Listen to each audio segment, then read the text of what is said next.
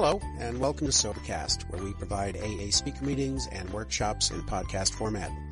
We're an ad-free podcast, and if you enjoy listening, please help us be self-supporting by visiting Sobercast.com, look for the donate link, and drop a dollar or two into our virtual basket. We hope you enjoy the podcast. Have a great day.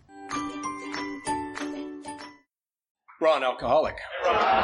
Sobriety date is December 28th, 1985, which is a while. Yeah, quite a surprise to me. And welcome to Hot Yoga. Yeah. yeah, they changed the agenda. I know I don't look like your typical yoga instructor, but you'd be surprised. We come in strange packages. Actually, I wanted to make a request. Those prayer warriors who were praying for heat last night, tell God he can wrap it up now.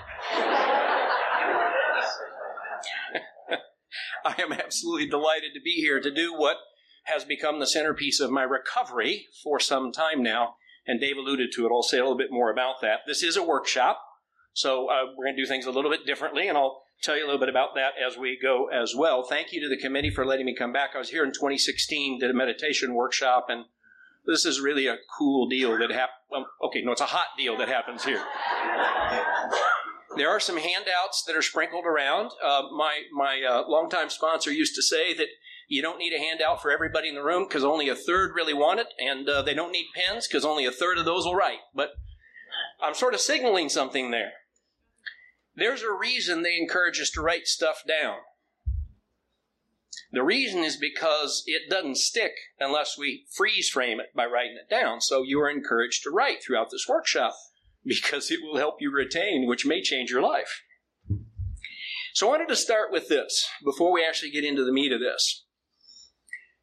What I heard at the early bird meeting, and have heard a number of times, uh, a lot of gratitude, a lot of appreciation. I think it's all wonderful. But I heard a lot about fun and fellowship. And I'm down with that. But I want to highlight something for you. He's talking to a guy named, uh, he refers to himself as the drunk sheriff. Some of you know he is. And uh, he's somewhere out there. And he was, he and I were trading stories after the early bird meeting. And at some point, he said something like Dave just said. He said, "Yeah, I was way into I was way into recovery. I was working with people doing the deal, as we like to say, and something just wasn't right. And despite me being a big old strong guy, I realized I had inner child to work work to do. Now, if you don't know that, I'm not going to take you into that. That's a way of talking about this. You see, underneath drinking is a whole bunch of stuff that we clean up that then reveals a whole bunch more stuff that reveals cleaning up needs. That's the way the recovery program, these 12 steps have worked in my experience, which is what I want to share a little bit about. And as soon as he began talking about the real work he had to do long into his recovery, he and I started having a different conversation, which is the one I want to have with you. It happened last night, too, for those of you who were here listening to what was an outstanding start to this conference, Tammy. Um, yeah. You see, she used a really, really cool speaking technique and set y'all up for the fall. Y'all know what I'm talking about? She was all dancing and happy and telling funny stuff and smiling and charming, and then she said, Yeah, I'm that I'm that woman who killed someone drunk driving. And you could feel the fun frivolity drop. It happened later when she told us about the forgiveness work. Well, in the big book, there's this great line that says, Beneath our fun and frivolity is deadly earnestness, which is what I heard Robert talking about. This stuff kills. And in my experience, it's really easy to become complacent against our knowledge or participation in it. It gets good, it gets better, and suddenly we're cruising. The problem is, and Dave was alluding to this, is a lot of us get stuck. And we don't know what to do my sponsor, longtime sponsor Sam, suggested that I go around and talk to people who'd gotten loaded after long term sobriety, which y'all know it happens all the time 12 years, 15 years, 20 years, 30 years. Uh, and, and he said, watch their eyes. Don't listen to their mouths, watch their eyes. Because what you'll see is mostly they don't have a clue what happened. It actually says that in the big book. If you ask any alcoholic why he drinks, if he's really honest, he's going to say, I don't have a clue what's going on here. Well, it's the same thing that happens to those of us who get stuck. And that's the place Bill Wilson was in in 1957 when he wrote an article called The Next Frontier. Is he was suffering from debilitating depression. He couldn't get out from under it. He believed in the steps, but he couldn't figure out why the steps weren't working. So a friend of mine says what you need to know about the second step is it's a progressive step to offset a progressive disease, which means the restoration to sanity never stops. There's always a next layer of restoration of sanity. So wherever you are right now, me too, this is not as good as it can get because the restoration continues if I can work the steps, as you heard from all our speakers so far, at more depth over time, more restoration occurs. That's emotional sobriety work. So here's what I'm going to do I'm going to give you a shorthand using big book language. What emotional sobriety means is that we can be placed into a position of neutrality with regard to people, places, things, and situations. Basically, all that stuff out there, including all y'all for me, all that stuff can be set to rest if we can do this emotional sobriety work using the same 12 steps. My uh, extremely cool spiritual teacher out in New Mexico, where I lived for many years, uh, she uh, she has a 24 karat word for this. She calls it equipoise. So if you're a wordmeister, I think there's at least one in the front row who has a love of books. Equipoise is a six, just a 24 karat word for this idea of being placed in a position of neutrality. Think of it as the ability to be like on a high wire, and regardless of what the winds do, and your balance does, and the circumstances around you, think of it as the ability to maintain balance on the high wire, which is life. You all know this, presumably right? Because things happen. Mike and I were just talking about one of his sponsees who's who's just in a terrible, awful life circumstance right now. Happens all the time. Well, think of emotional sobriety as the ability to maintain balance, spiritual balance, recovery balance, no matter what. Now, if that's not enticing enough, I want you to consider this, and this is data I've collected for many, many years talking to people who went back out it may very well be that for a lot of us, being able to find this way to emotional sobriety may keep us sober in ways that just working what we worked when we got here won't. I know that's heresy. I know that. But the reason I share that with you, and I'll tell you more about this in a moment, is because at seven, eight years sober, despite doing the deal, as we like to say it, sponsoring, being sponsored, therapy, doing service work, blah, blah, blah, blah, blah, worked the steps multiple times. I used to sit on a little cushion rocking back and forth like an autistic child asking God to kill me because I don't have enough courage to kill myself. And I always have somebody come up and says, Ron, you shouldn't share that stuff because you're going to scare off the newcomers. To which I say, what I have learned is that some of you will find your way to one of these stuck places. And if you don't know, as Dave said, it's normal to get stuck. What's not normal is to know what to do with it. It's the steps, practiced at more depth, which is what we're going to talk about. So, what Bill said, and this is summarized a little bit in the first page of that handout, is what he found within himself was what he eventually would call crippling dependencies.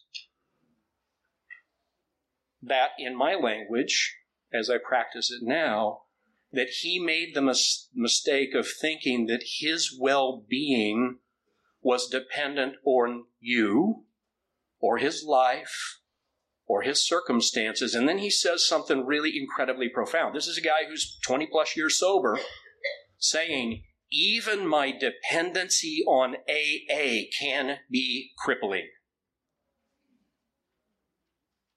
That is a brutal piece of truth.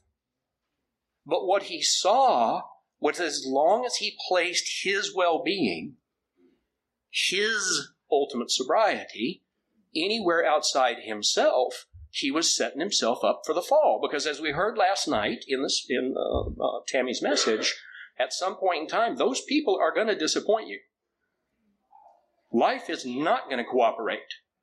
There's a guy named Wayne Lickerman who wrote a book about this. It's really his name. He's in recovery. Wayne Lickerman. Um, I know. Yeah, it's one of his best laugh lines. Uh, he says, let's be honest, you don't get what you pray for, you don't get what you want, you don't get what you need, you get what you get. Now, what are you going to do with that? Life on life's terms would be our motto, right? We hear it all the time. And so this emotional sobriety work is about finding a way to live life on life's terms with a reasonable degree of balance. What it is not, however, is a denial of your feelings. Some of you like, well, if you're like everybody I know, some of you think that the ticket to emotional sobriety is to just deny or repress your feelings. There's evidence that doesn't work very well. we call it coming out sideways, right? You repress those feelings at work and your spouse catches it at home. Or as we used to say, the big boss yells the little boss, little boss yells the worker, worker goes home, yells the wife, wife yells the kids, kid kicks the dog, dog bites the cat, cat pees on the bed. yeah, the ripple effects of a lack of emotional sobriety. So let me just for a moment, just for a moment, because I do a lot of this work even in the professional world, not specifically the emotional sobriety, but there's something you need to know that is really incredibly valuable. In psychology, it's called the ladder of inference, which you don't have to remember. I just like to use big phrases because it makes me sound like I think I know what I'm talking about. Here's what it says, and I'll translate this to our language. You woke up this morning with a set of old ideas. I don't know if they're accurate or not, but you got them. In other words, you may be delusional. You may be in denial. You may be blind to certain things about reality that haven't made it into you yet. And you woke up that way. It's not your fault. You're not guilty of anything except being human. Shortly after you woke up with those old ideas, you encountered life. Unless you didn't wake, in which case we don't know what's happening to you. You're not here, though. Uh, uh, I was talking to a guy in recovery about this, and he told me this story about he he, uh, he got up one morning and his intention was really good for the day. You were sort of chatting about this, Angie, and, and what, what you had to say. And he had really good intentions for the day, and his first step on planet Earth was to place his foot squarely in the diarrhea his dog had left beside his bed. And he literally went ass over tea kettle down in it. And he said, Ron, the day just, I had a real hard time hitting the reset button after that. So we bump into we bump into life. Life does what life does, life on life's terms. Well, here's why those old ideas are so important to us about emotional sobriety.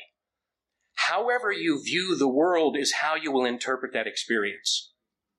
And as long as you believe what you believe, you will continue to interpret the world that way. If you believe you're a victim, I don't know how many ways you'll get victimized, but that old idea will assure you get victimized. If you believe that you are invulnerable, I don't know how many hits you're going to take before life tenderizes you. As long as you believe you're invulnerable, life is going to pound on you. It's inevitable because it's a belief that won't hold up because life doesn't care about your invulnerability. If you believe you can't slip in your recovery, just talk to some folks. Some of us reach a place where we think that we're probably on incredibly steady ground except powerlessness says it's not the insanity of the drink, it's the insanity before the drink, which means I am still at risk of that even though I have 34 years of sobriety. If I think I have a choice in that matter, that means I think I have control over a subtle foe. There's no evidence that's true. That should settle you. It's a life or death proposition, as we've heard. So we translate that story, our experience, Stories produce feelings.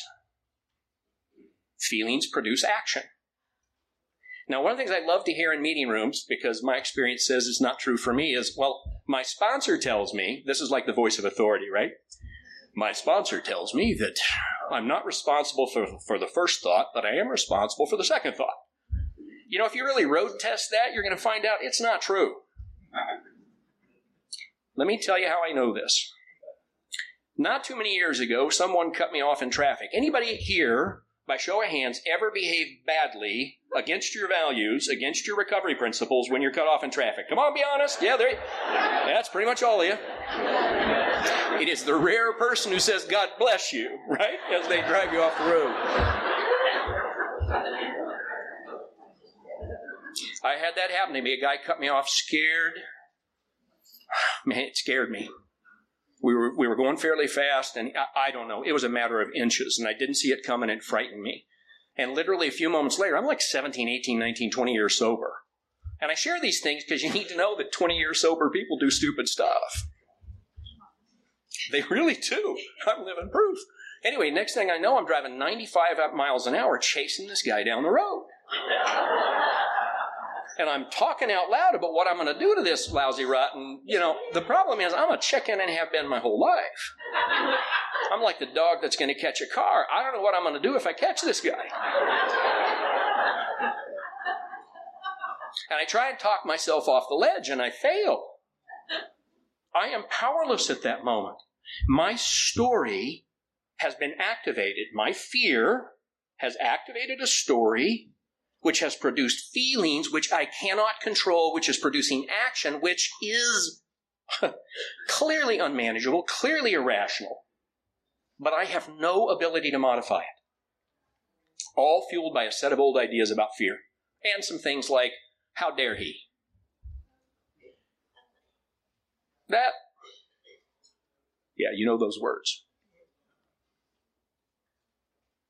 One of my favorite stories actually happened. There's a particular intersection in part of Atlanta I live near that is really, really problematic on um, on afternoons when traffic's. There's probably some places like this around here, like the tunnel through you know that place, and uh, and this was a Friday afternoon, and I'd had a particularly um, cool week with a lot to be grateful for, and so I, I come up to the end of this ramp, and I'm it's 90 degrees outside. It's 137% humidity, as it sometimes is in the South. And uh, I'm uh, I'm at the end of this long, long. The odds are you're telling yourself a story right now. You're interpreting through your old idea set, and you don't even know what happened. You're already interpreting. Some of you are already getting a little annoyed about this scenario because you've been there. And I do that because if you're aware of it, you got a shot at it. So there I am. And because it's been a pretty cool week and I'm a pretty good place and I seem to be practicing a pretty good program of recovery, I see a guy standing up on the corner holding cardboard. And I say to myself, I'm a really fortunate man. I reach in, I pull out my billfold, and I take out a five and I set it beside me because I think I'm a lucky man, pass it forward, have no idea what this guy's story is but that's a long line and it's really hot and and yeah things are getting agitated and uh, i get a little closer and i see the sign and the sign says uh, need a drink. Thank you. Your stories you got it? That's your story maker. You're responding. That laughter is an action based on a feeling produced by an interpretation and you still don't know what's happening. That's how old ideas work. It's unconscious. Here's what the research shows they call this the crimes of passion, which drives people in the judicial system crazy because you can tell, tell someone not to do a bad thing and that you're going to put them to death, and it won't stop them. Some of you have that experience. I do as well. So I catch myself putting the five back in my billfold, thinking, I'm not going to do that. To which I said, My God, Ron, you know this guy's story. It's your story. And I open the billfold and I pull out a 20. You're still telling stories. Now you're thinking I'm virtuous. Or maybe you think you're virtuous. What I was was ashamed of my behavior. So I roll up I look the guy in the eye, say, bless you, hope everything gets better, hand him the 20 and, and move off. And I, I talked with a, a, guy in recovery later in the day, did a 10 step on this. It was really entertaining to talk it through and to see how we react. Unconsciously, you know, our old ideas fuel this whole cascade of events that we have no control over, which is why it says in the big book, that thing we read every meeting, many of us have tried to hold on to our old ideas and the result was nil until we let go absolutely. It's true more true than I ever imagined to be true. So anyway, I'm debriefing with this guy doing this 10th step on it. And here's what we came down to. All we know for sure is there was a guy on a corner and I don't have 20 bucks now. That's it. All the rest is a story. We don't know. Guy could have got drunk. Guy could have bought food. By the way, people who um, people who typically die of uh, that stage of alcoholism often it's because of hunger and malnutrition. And so it could be he went and bought a bag full of burgers and it saved his life. Just his life. Who knows? He could have. I don't know. Could have been one of those guys who. Yeah, some of you know this. A couple years ago, a, a, a crack addict um, had some fun with fire underneath an overpass on I-85 in Atlanta and uh, dropped the dropped the bridge. Right, so like four hundred thousand cars a day diverted. And someday he's going to be sitting in one of our rooms and he's going to tell that story, and people go, "God, we tell such lies in here." and someone's going to turn and go, "Like, no, he really did do that." Right? So anyway, so that's it. We have old ideas. We bump into the world. We tell a story. The story produces feelings. The feelings produce action. No awareness, no opportunity for change. It's instantaneous and it's unconscious. It is true to be. Which means that we're going to have to do something about that. So when we look at that, what Bill was talking about, coming back around to emotional sobriety, was his crippling dependencies were driven by a set of old ideas about what he needed. Things like needing people to validate him, needing people to tell him he's okay, needing people to tell him he's doing this great AA deal. And as he says, when that approval didn't come, he fell into crippling depressions. So he coined this phrase, emotional sobriety, and he called it the next frontier. I would like to say that it is my opinion which you all have some, so take this with a grain of salt.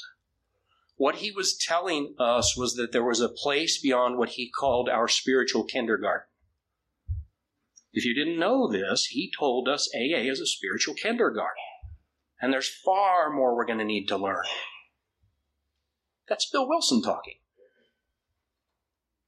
But he was pointing us to something beyond don't drink and go to meetings. For me, he was pointing me out beyond the kind of first fourth step that I did. He was pointing me towards all kinds of things that were the work I was going to have to do. And the place that came out, one of the most brutal periods in my recovery, at uh, somebody shared a story like this. I can't remember which one of you, or maybe you didn't. I'm just making up a story. Um, I've been known to do that. I was five years sober, and I thought I had this deal figured out. I'd been doing step work. I, I had a good program. And a woman showed up on the radar screen.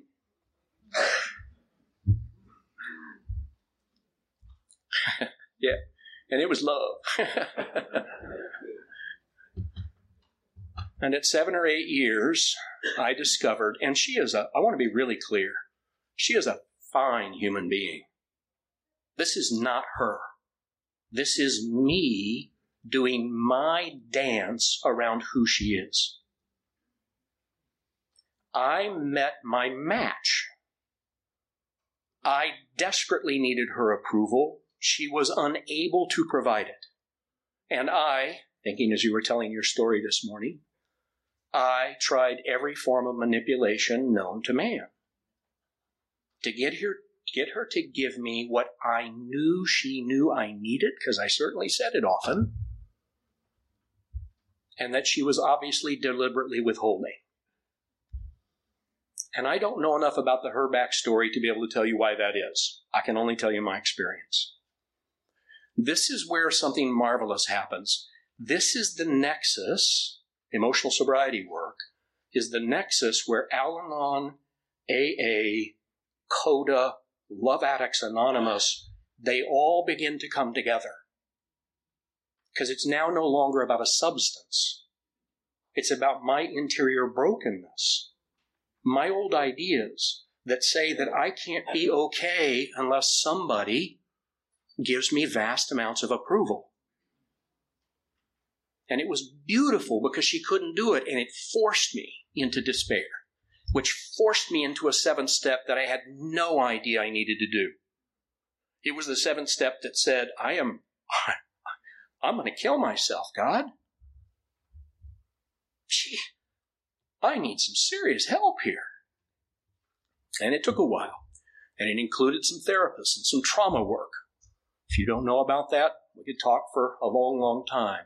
It turns out that lots of us got damaged in childhood. In fact, Bill wrote a companion letter in 1957 that said, The purpose of the moral inventory is to find out the ways that we have been damaged by life. Let me repeat that. He's no longer talking about the inventory as a, a, a collection of behaviors and misbehaviors.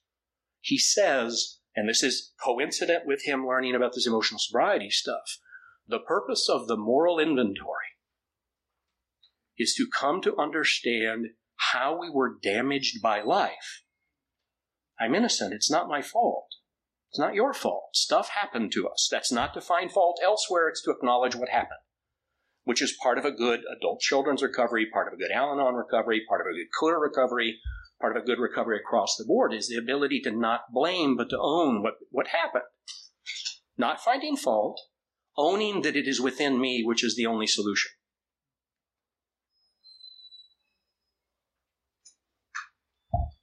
And it's not stuff we want to look at. I can't tell you how many times people would say, Ron, maybe you should just not go home and sit on that cushion and rock like you're going to die. Maybe you should just go make coffee somewhere. I tried, it didn't work.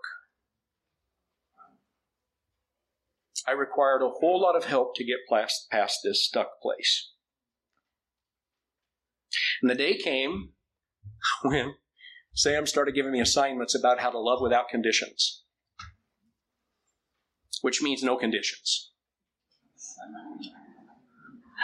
Because I said repeatedly, after a long, long, long, long list of things about my wife, I would say, What do you think? And he would say, Ron, love means no conditions. And I would say, Well, but what about? And he would say, Ron, love means no conditions. There are no buts. Do you love her? That's it. That's the work. Well, but I got all these needs because it is not about that. Do you love her? Because love means no conditions. It broke me wide open, and the inventory that flowed out of that was amazing. Because it turns out I spend most of my time holding conditions over most people. I just didn't know that's what I did. You want to try this out? Do something a little wonky in one of your favorite meetings and see who spins out.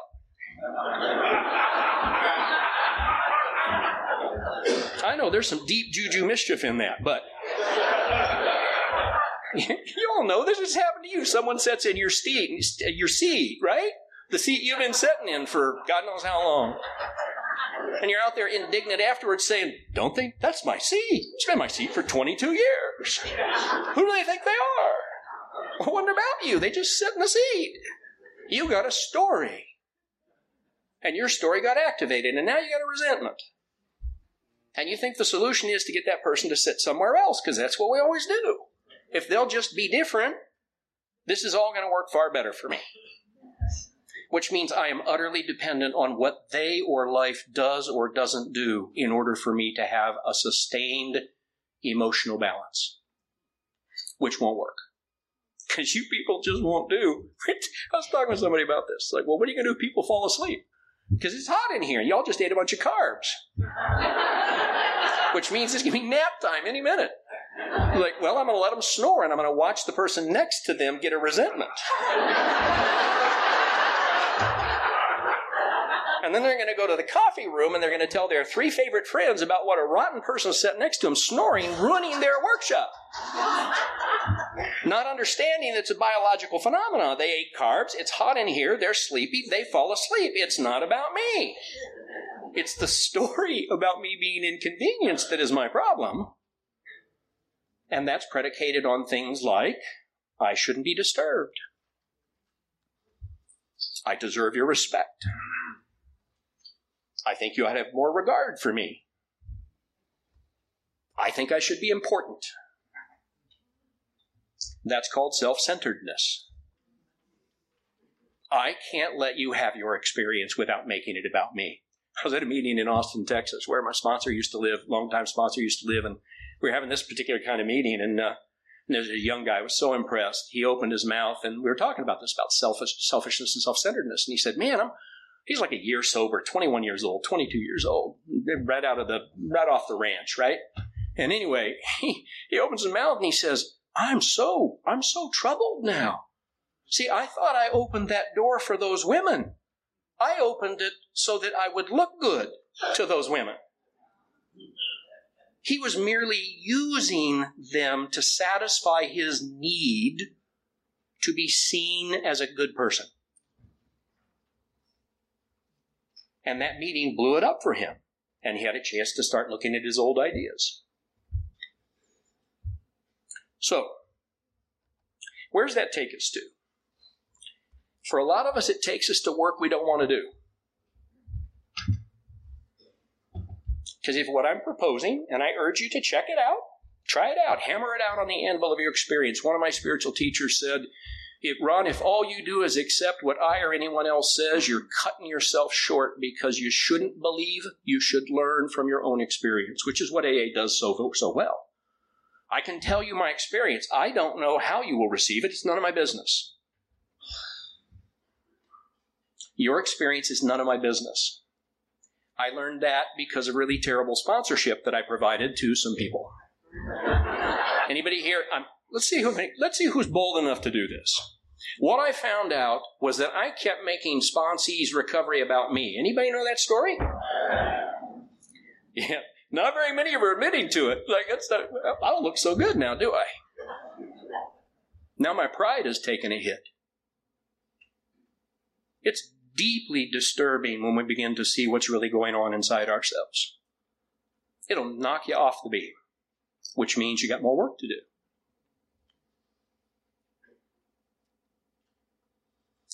And everything in the world is going to encourage you not to go here, except that alcoholism is a subtle foe. And there is some likelihood for many of us that you will reach a point somewhere. Seems to happen a lot between 7 and 15 years. Don't know why that is, but it seems to happen a lot. Some of you are squirming now. I was watching. Where you suddenly realize, just like Dave said, there's just something not right here. And I'm working the steps and I'm going to meetings, I'm sponsoring, being sponsored, I'm making coffee and I'm a delegate and I'm doing all this stuff and there's something not right. And I'm not criticizing AA now. I want to acknowledge that when we begin to talk about this, people will try and silence you. Because it makes us uncomfortable. Because we have to look at things we don't want to look at that don't flatter us the day, when the day came that I realized that one of my deepest character flaws was that I use people. That didn't show up until 27 years sober. That I am at risk, even today, of trying to get some complex emotional need met based on whether or not you all walk out of here saying he was the greatest guy ever or the guy's an ass. But you see, I can't put my sobriety at risk based on what you think of me. You got your own deal. Bless you. And again, AA saved my life. But part of what we saw Bill writing about was an acknowledgement that we have blind spots even in long term recovery. In the eighth step, in the 12 and 12, it says this sometimes if we do this work, looking deeply into these relationships, at some points in time, we will see the patterns that underlie our lives. Well, let me tell you how true that is. When you're a guy like me who spent his entire life looking for people to make him important, I got all kinds of relationships across the board, not just romantic ones. I had to sort this out with both my daughters because I thought I was supposed to be important as their dad, and when they didn't give me that importance, I would crash. It's not their job to make me important. They have lives to live. That's self centeredness. My daughter Brienne, she was really great. We got into this one. she was in film school at the time, and she put her hands on her hips. Both of them are small, and man, they're tough. They, uh, I rate part of my contribution to their to their lives was that I insisted that they not be victims because I really find it abhorrent what happens to women far too often. So I would tell them, not my daughters. And so they are tough. They take care of themselves. So Brienne put her hands on her hip one day, and she goes, "So you know, my life has a plot." Just like this, right? She's got tattoos and she's badass. And uh, she's beautiful and she's soft on the inside anyway. Um, I said, Oh, yeah? What's that about? She goes, Well, you're not in my plot. okay. I'm like, she's undermining my importance. Of course I'm in her plot. I'm her dad. She goes, Yeah, here's what happens.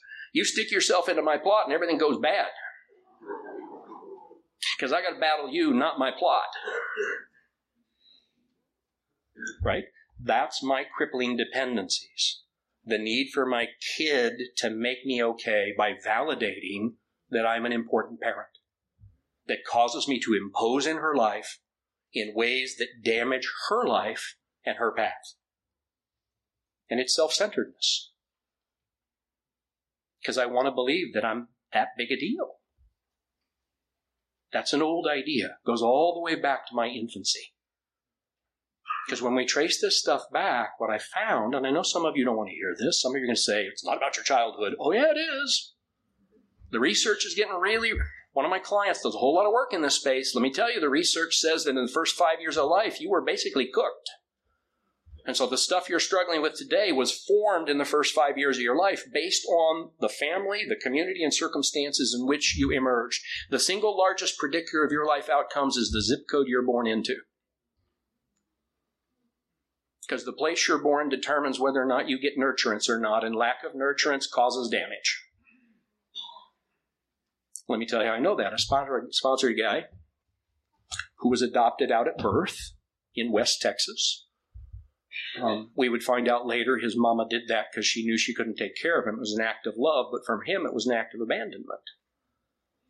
And at that point in time, they stuck, stuck babies in incubators and didn't touch them or anything, which was just devastating to babies. We now know. So he developed this deep and profound um, attachment disorder, would be the technical language for it.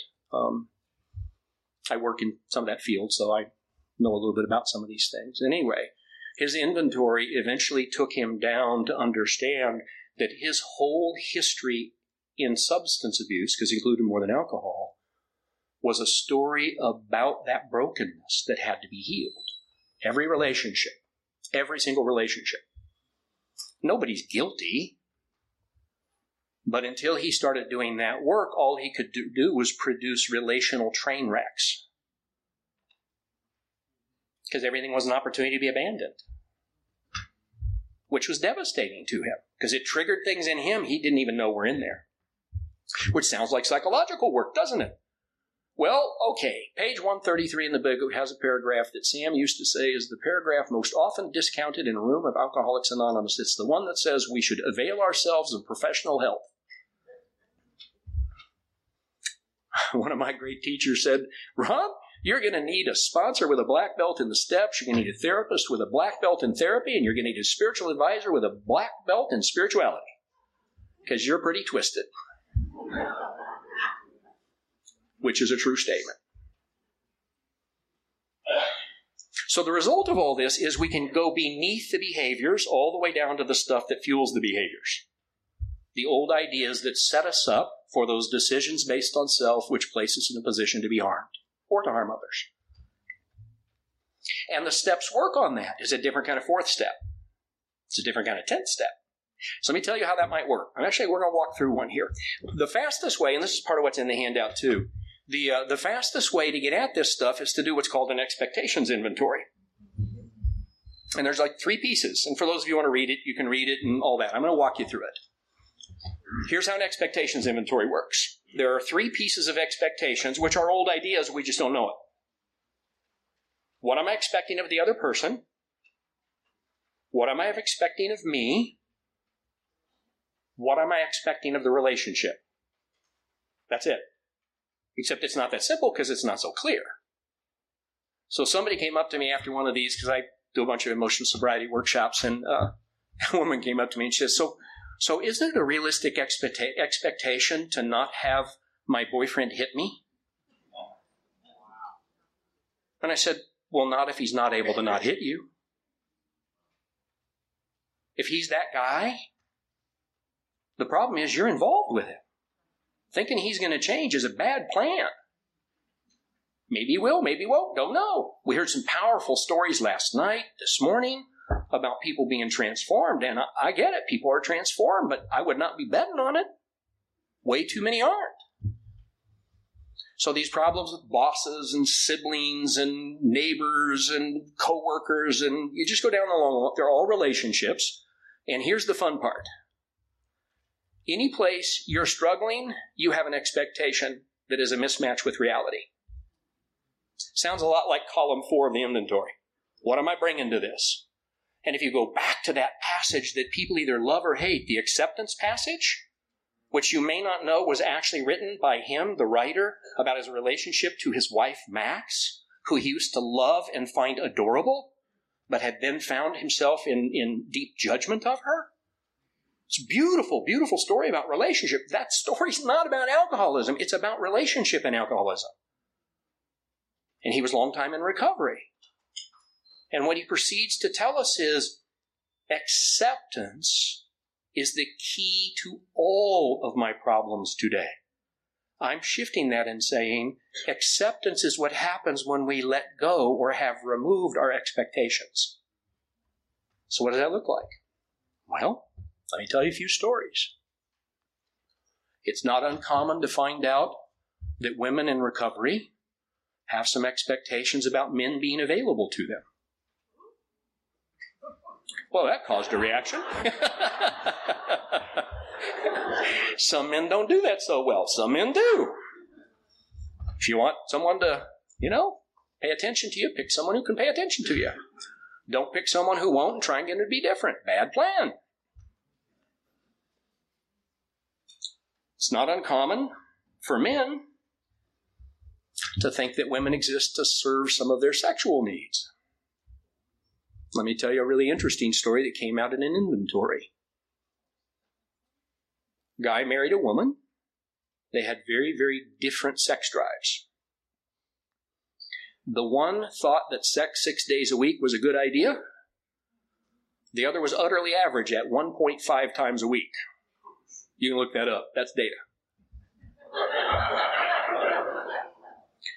And the problem was someone who doesn't like much sex expects the other person to have their sexual needs met some other way, which is a design for all kinds of interesting challenges. And the reverse is also true. The person with high sex drive wants the person with low sex drive to want more sex. Here's the funny part. She was the high sex drive, he was the low sex drive. I know, you didn't see that coming, did you? And he told me in the midst of a very, very in- intimate inventory. He said, Ron, I just can't do it that often. I mean, I've tried. My heart is not, it. well, more than my heart is not in it. I mean, they're literally biologically different creatures. And in the fourth step in the, in the big book, it says that in the end, nobody gets to be an arbiter of our sex lives except for higher power. So I got no business having any opinion about anybody else's sexual interests. But if I have an expectation about what they are or aren't supposed to do, that's a train wreck in the making. Usually because what I will do is start trying to get them to be different, which is a really bad strategy. I'm predicating my well being in the relationship with my boss, my coworker, my kids, my neighbor, go down the long, long list, sponsees, AA meetings. Anybody here ever have resentments at your AA meetings? Come on. You're normal. the only reasonable expectation is an expectation that is likely to be met by the circumstances on the other side. If it's not, it's your work to do, not theirs. That's your inventory. That's your old idea set. That's my old idea set. That's my 10th step. That's my seventh step. Because I'm going to need serious spiritual help letting go of that stuff, which is forgiveness work, which is the only thing that works. But it's at seventh step because some stuff in me's got to get worked with. Because I can't fix this stuff. Sam used to say it's like it's like a stain that runs through marble. It's part of the marble. And when it's elevated, when it's made right, it's beautiful. So, what's it look like on the other side? Way too often, we have expectations of ourselves. I learned this one because I emotionally abused my daughters in sobriety. And I tell that story, A, because some of you out there are, you have your own challenges. I know you have those challenges because we don't clean up and stop drinking and suddenly stop acting badly in our families. Somebody said that in their story.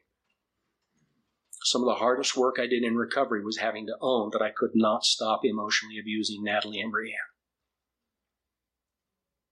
And I was long time sober, working steps, doing the deal. There was some damage inside of me. I felt way too responsible for them. And I failed so often, it was it was devastatingly clear to me that I was incapable of being the man I wanted to be. That no amount of willpower, because I got old ideas deep within me that need serious seven step work. But I can't do seven step work till I know I got the old ideas and expectations down there. And I'd talk about that in meetings, and people would come up and say, You probably should probably talk with this with your therapist. I said, Oh, you mean like both of them?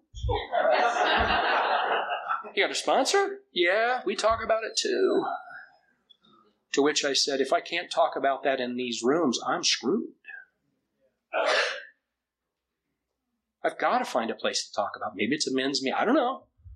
Maybe it's a small, intimate group, but I got to talk about the terribly. Un- we are so hard on ourselves.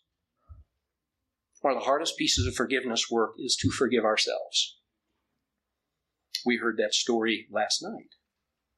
That forgiveness can be offered and we sometimes cannot receive. My daughter Natalie told me that one day when I made amend number 1487. And she said, When are you going to get over this? I'm so done with this. When will you be? So she let me off the hook, but I couldn't let me off the hook. Why? Because I'm self centered and I think I should be that guy who's able. It's humbling when you realize you can't fix yourself, but that's the seventh step. If I'm powerless, I'm not in charge of my repair. Because I can't repair me.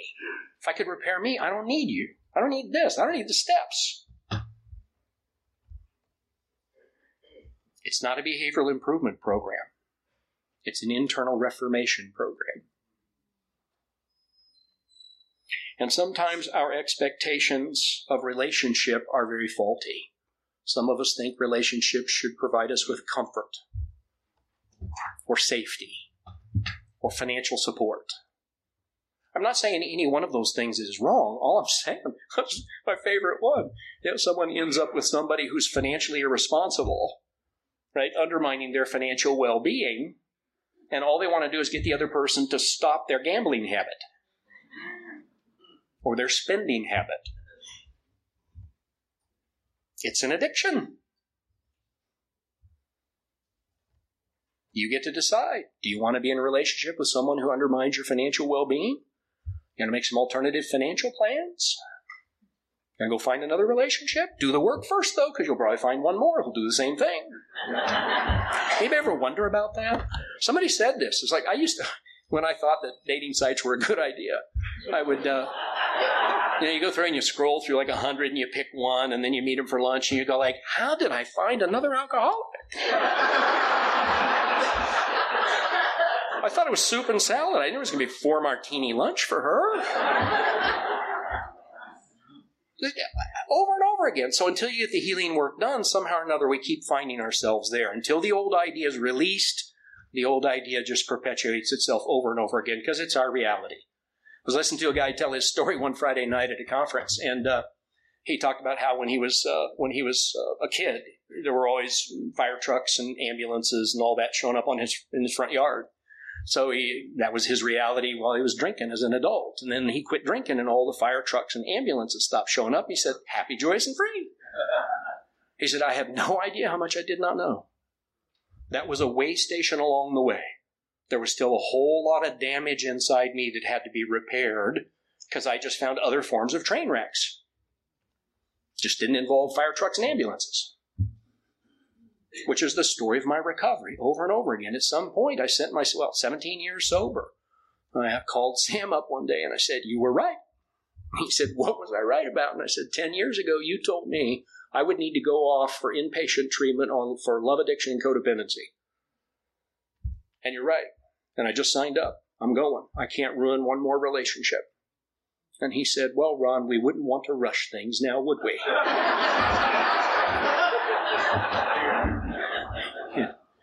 Yeah, I tell that story because you need to know that a guy who's done really good recovery work finds himself needing to check in and do inpatient work for a week to clean up some debris from his life because there were damages I couldn't get at through the usual means. I needed serious professional help and I got it. I didn't know that I needed trauma treatment because of damage in my childhood, and lots of us haven't. And you can't inventory your way out of that stuff. It's experiential. We need professional help, many of us. Some of you don't. For those of you who don't need it, uh, yay. Yay. If you didn't have some bad juju on, in your childhoods, your family systems, your history, which, by the way, runs all the way up until we put the drink and drug down, and then some of the carnage stops. So let me let me say just a little bit um, to wrap this thing up. There is no solution outside of ourselves.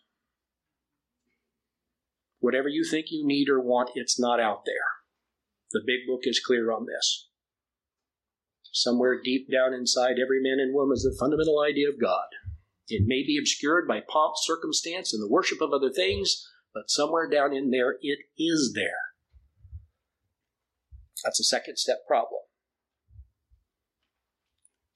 Emotional sobriety work asks only that you go looking for your column four stuff, expectations, old ideas, decisions based on self which have placed you in a position to be harmed. That's all it asks of you. But it asks much of you because you're going to have to look in places you'd prefer not to. And I, I don't want to scare you away, but I don't want to lie to you. I mean, if you're relatively new in recovery and thinking, Jesus,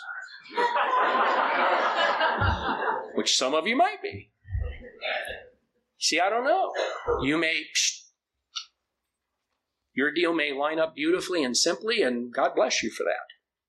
On the other hand, you're just as likely to be someone who's going to have a story like mine where much will be asked of you, and the only reason you will do it is because I cannot ever pick up a drink again. And what I saw by not doing emotional sobriety work was that I was either going to kill myself or get loaded, or I was going to do that work.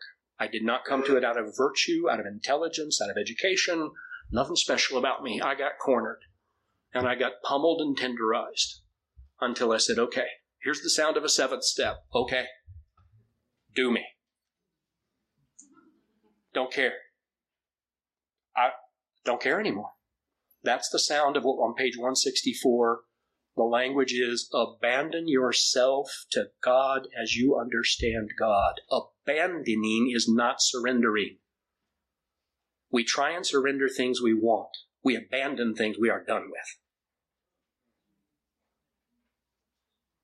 And if we're not done with it, we just can't let it go. That's the story of surrenders that backfire. You all know this story. You heard all the time. I give it up. I take it back. Claw marks. But we can't understand that until we dig deeply into this column four work around emotional sobriety. It just won't. It just won't yield. I don't know why that is. We heard. I don't know why that is. That's just my experience. So let me tell you just um, one more thing. Well, one more thing, one story, and then I'm done. This changes the way we do fourth and fifth and tenth steps. We're no longer looking for what we did wrong. We're looking for the causes of what was wrong. Somewhere deep down inside ourselves. And it's not in an extended column two. Do you all know what that is? That's where you talk for years about the person and why they're the problem. I did that. There's no solution there. That's why Sam got annoyed with me and said, Do you love her? To which I said, but. So the nature of the inventory has to be different. We do have to ask why. Maybe not in your first fourth step, maybe not in your first year. If you're 30 days sober, just like, you know, tuck this away and deal with it in 10 years. On the other hand, if you've got a sponsor who's up for helping you do some of that work or can coach you to find therapeutic support, by golly, do it. The stuff does not go away.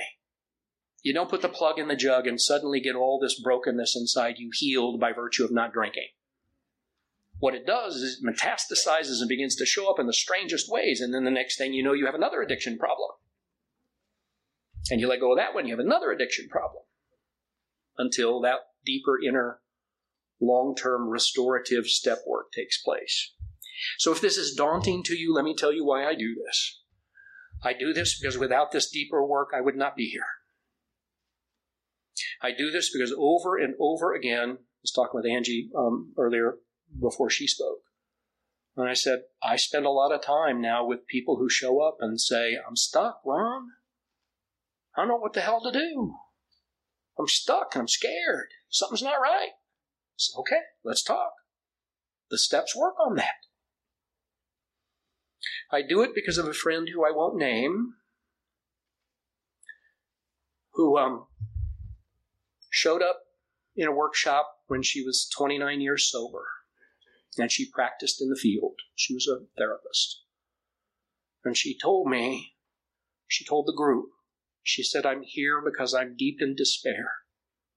I'm 29 years sober. I'm a practicing therapist. I've done this deal. And something is just not right. And I don't know what it is, and I don't know what to do about it. Well, that opened up a remarkable space for her because she'd finally told the truth. And you all know this. Once you tell the truth, spirit begins to move. It took her five years. She's now 34 years sober and she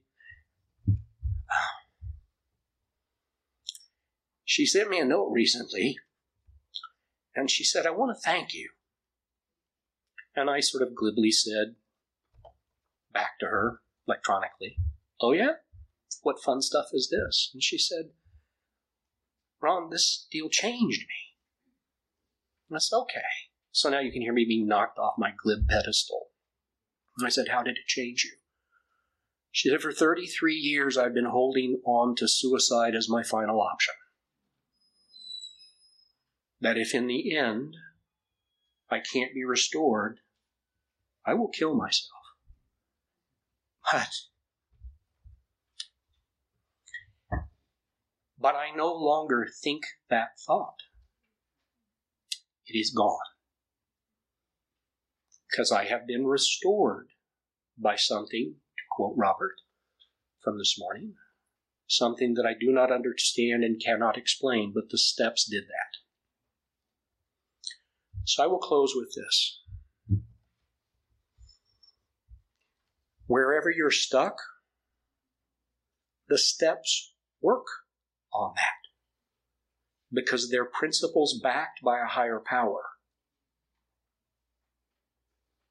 The only question is what's the nature of our stuckness? And are we willing to do that work? Rest assured, Spirit moves. No question, in my experience. So let me tell you the most powerful prayer that I have at this point in my recovery. It's an affirmative prayer. For those of you who don't know affirmation or affirmative prayer, what it means is I'm not asking for anything, I'm acknowledging. And it's very simple. Thank you, higher power, that my well being is not dependent on anything or anyone. Ever. Thank you that my well being is not dependent on anyone or anything ever. So it is, so it shall be and you, my dear friends, are responsible for me having the experience I've just shared. I can't ever pay that debt. Thank you.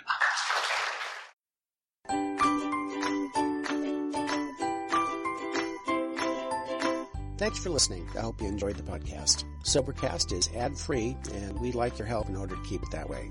So if you'd like to help us be self-supporting by pledging a dollar to a month, visit Sobercast.com and look for the donate links. Thank you very much.